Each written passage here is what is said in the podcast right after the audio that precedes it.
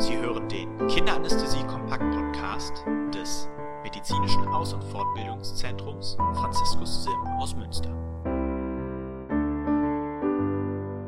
Herzlich willkommen zum Kinderanästhesie-Kompakt-Podcast. Mein Name ist Annika Rott. Und ich bin Christian Erker. Wir haben uns in der letzten Folge vor allen Dingen mit Anästhetika beschäftigt. Und da bleiben ja natürlich noch ein paar Medikamentengruppen übrig, die wir auch noch thematisieren wollen. Spannend sind da natürlich auch noch Analgetika und Muskelrelaxantien. Und wie man das schon kennt aus unseren Folgen, wollen wir da natürlich auch die Unterschiede zu den Erwachsenen beleuchten. Genau, Kinder sind ja keine kleinen Erwachsenen. Wir schauen uns nur die Unterschiede eigentlich an zu der Erwachsenenanästhesie, was Opiate und Muskelrelaxantien angeht. Und da sind die meisten Unterschiede tatsächlich auch wieder im Säuglingsalter. Also wie wir es bei den anderen Themen auch so kennen, im Säuglingsalter verändert sich ganz viel und vor allem auch bei den Opiaten. Fangen wir mal mit den Opiaten an. Die wesentlichen Sachen, die sich ändern, sind Halbwertszeit und Wirkdauer. Also wenn man auf die Welt kommt, in den ersten Lebensmonaten ist die Wirkdauer deutlich verlängert und irgendwann reift dann die Metabolisierung und Exkretion nach, sodass man so im Alter von ungefähr sechs Monaten eigentlich den schnellsten Wirkverlust im Leben hat. Und ab da geht es dann langsam in das Niveau des Erwachsenen über. Es gibt ein paar Nebenwirkungen bei Opiaten, die bei Kindern besonders bedeutsam sind. Und da wollen wir kurz drei Sachen thematisieren. Das eine ist so ein Thema ähm, Thoraxrigidität. Also die Steifheit des Thoraxes durch Opiate. Das ist eine Nebenwirkung, die vor allem Säuglinge betrifft. Im Prinzip so ein bisschen, je kleiner, desto häufiger kommt es vor. Gerade Frühgeborene haben ein Problem. Und es hat vor allem was mit der Injektionsgeschwindigkeit zu tun. Je rascher man ein Opiat injiziert, umso schneller und umso ausgeprägter ist die Thoraxrigidität, die man dadurch bewirkt. Das heißt, wenn man Opiate gibt, sollte man ein bisschen auf die Injektionsgeschwindigkeit achten und zu rasche Bolusgaben vermeiden, um diese Komplikation zu umgehen. Das zweite ist die Histaminausschüttung. Alle Opiate machen irgendwie ein bisschen Histaminausschüttung. Es gibt welche, die machen mehr, es gibt welche, die machen weniger. Beim Petidin, das ist so das Opiat mit der meisten Histaminausschüttung, sind es knapp 20 Prozent bei dem man es äh, dann tatsächlich auch im Injektionsgebiet sehen kann, dass so eine Rötung der Venen oder eine Quaddelung der Haut auftritt. Das ist im Wesentlichen, wenn es lokal begrenzt ist, erstmal ungefährlich und, und unbedeutend. Man sieht es nur bei kleinen Kindern deutlich häufiger, weil die Haut halt so dünn ist. Ne? Also wenn da so ein Zentimeter Hautmantel drumherum ist, dann sieht man nicht das, was in der Tiefe passiert. Wenn äh, die Haut sehr dünn ist, wie beim kleinen Säugling, dann sieht man es einfach häufiger. Und das dritte Thema ist die Atemdepression. Atmung, Spontanatmung und Erhalt der Spontanatmung ist ja so der wichtigste Überlebensreflex eines Säuglings. Das ist ja das, was die letztendlich als primäre Vitalfunktion am Leben hält.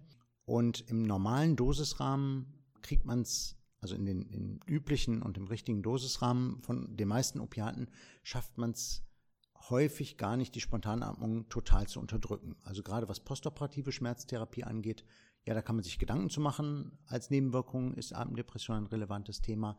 Aber gerade in der postoperativen Schmerztherapie ist das eigentlich gar nicht so ein, so ein häufiges Problem. Also ist es quasi so, dass in einem normalen Rahmen von der Dosierung das eigentlich gar nicht so ein, so ein relevantes Problem ist. Genau, also gerade für die postoperative Phase, wenn das Opiat das einzige ist, was sozusagen wirkt, dann bleibt die Spontanatmung doch lange Zeit gut und stabil erhalten.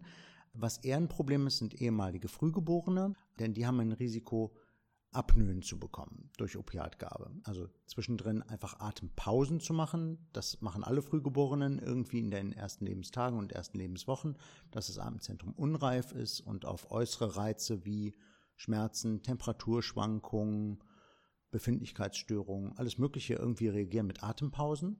Und das kann durch Opiate auch nochmal getriggert werden. Das ist eine spezielle Patientengruppe, bei denen das eigentlich relevant sein kann. Mhm. Okay. Und wie würde man jetzt vorgehen? Also wie wähle ich das passende Opiat aus?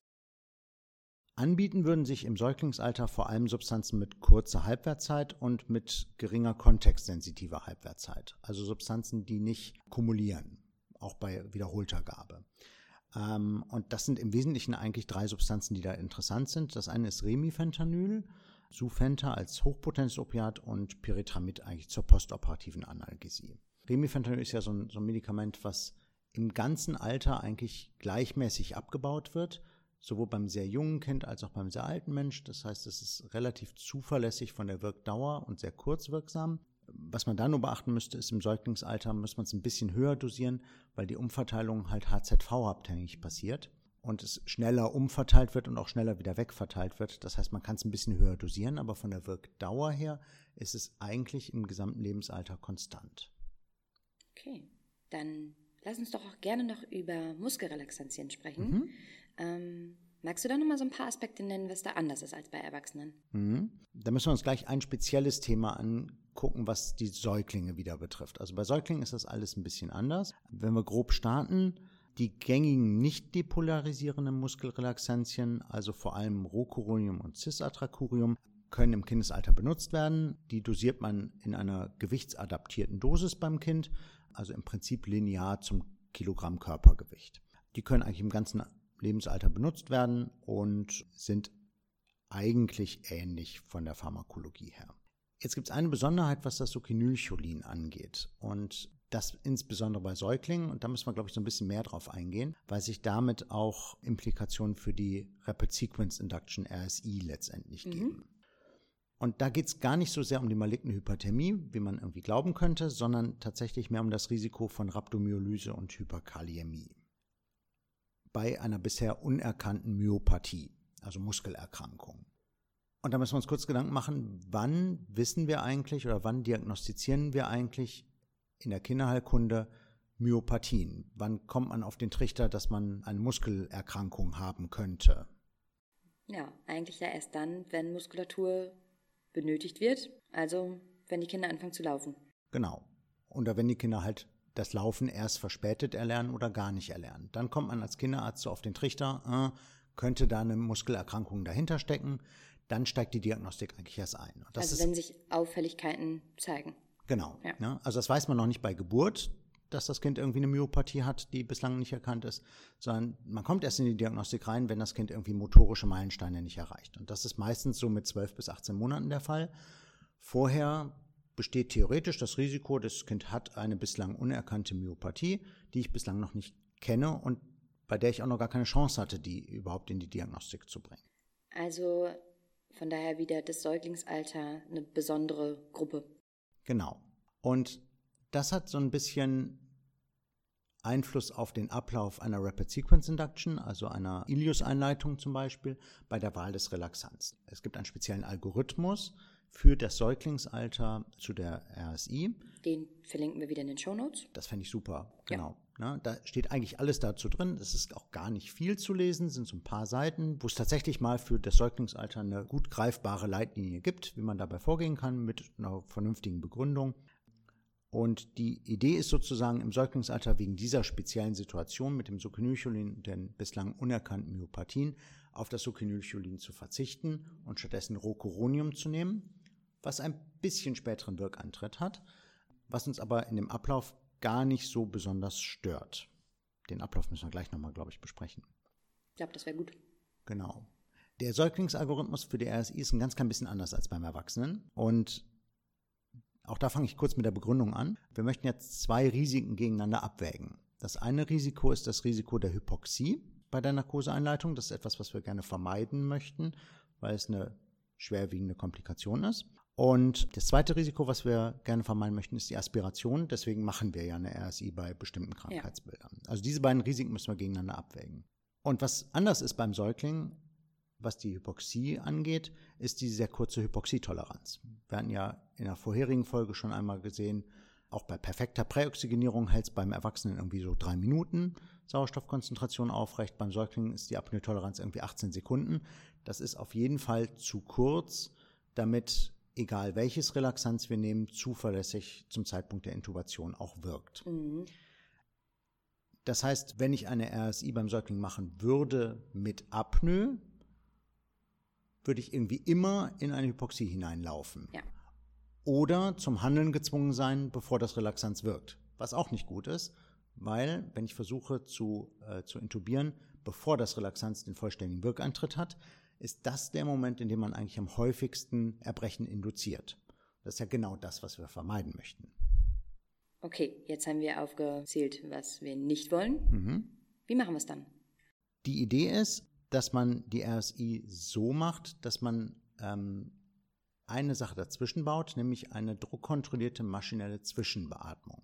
Ich mache es also nicht in Apnoe, sondern ich mache eine Zwischenbeatmung, um das Hypoxierisiko zu vermeiden. Und diese Zwischenbeatmung mache ich aber nicht mit der Hand und mit dem Beutel, sondern mit der Maschine als druckkontrollierte maschinelle Zwischenbeatmung, damit ich Druckspitzen vermeiden kann und die Mageninsufflation von Luft so niedrig wie möglich halte. Also mhm. eine sanfte Zwischenbeatmung. Wenn wir uns kurz den Algorithmus genau angucken, also wie man es machen würde.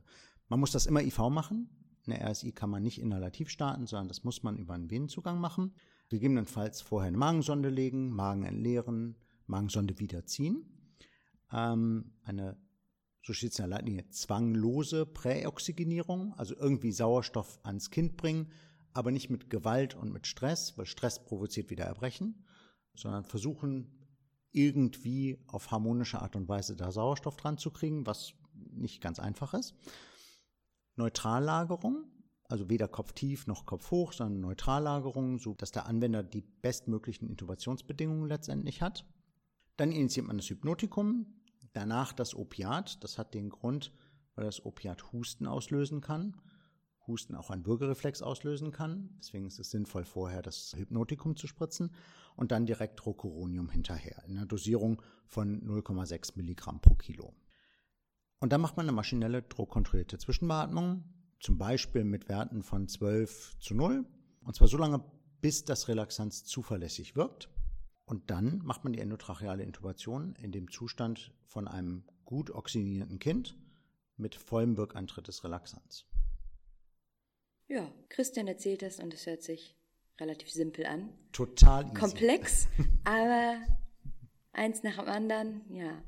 Dann würde ich sagen, fassen wir nochmal zusammen, oder? Also für mich war das jetzt schon echt viel. Das war in kurzer Zeit jetzt echt viel rein an Informationen, ne? Mhm. Vielleicht hört ihr die Folge einfach zweimal.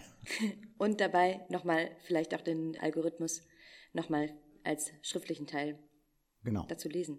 Wir fassen trotzdem einmal zusammen die wichtigsten Aspekte. Gern. Wir haben als erstes über die Opiate gesprochen und da insbesondere über die Wirkdauer im Säuglingsalter, dass die abweicht.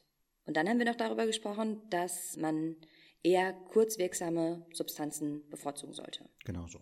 Dann haben wir über die Muskelrelaxantien gesprochen und können da auch wieder feststellen, dass es im Säuglingsalter Einschränkungen gibt, insbesondere beim Suki. Mhm. Ja, und es gibt einen abweichenden RSI-Algorithmus unter der Verwendung von Rocuronium mit maschineller Zwischenbeatmung für Säuglinge. Genau, den verlinken wir in den Show Notes. Da steht tatsächlich irgendwie alles Sinnvolle über die RSI beim Säugling eigentlich drin. Wir hoffen, euch hat die Folge gefallen. Schreibt uns gerne eine Mail an podcast.sfh-münster.de.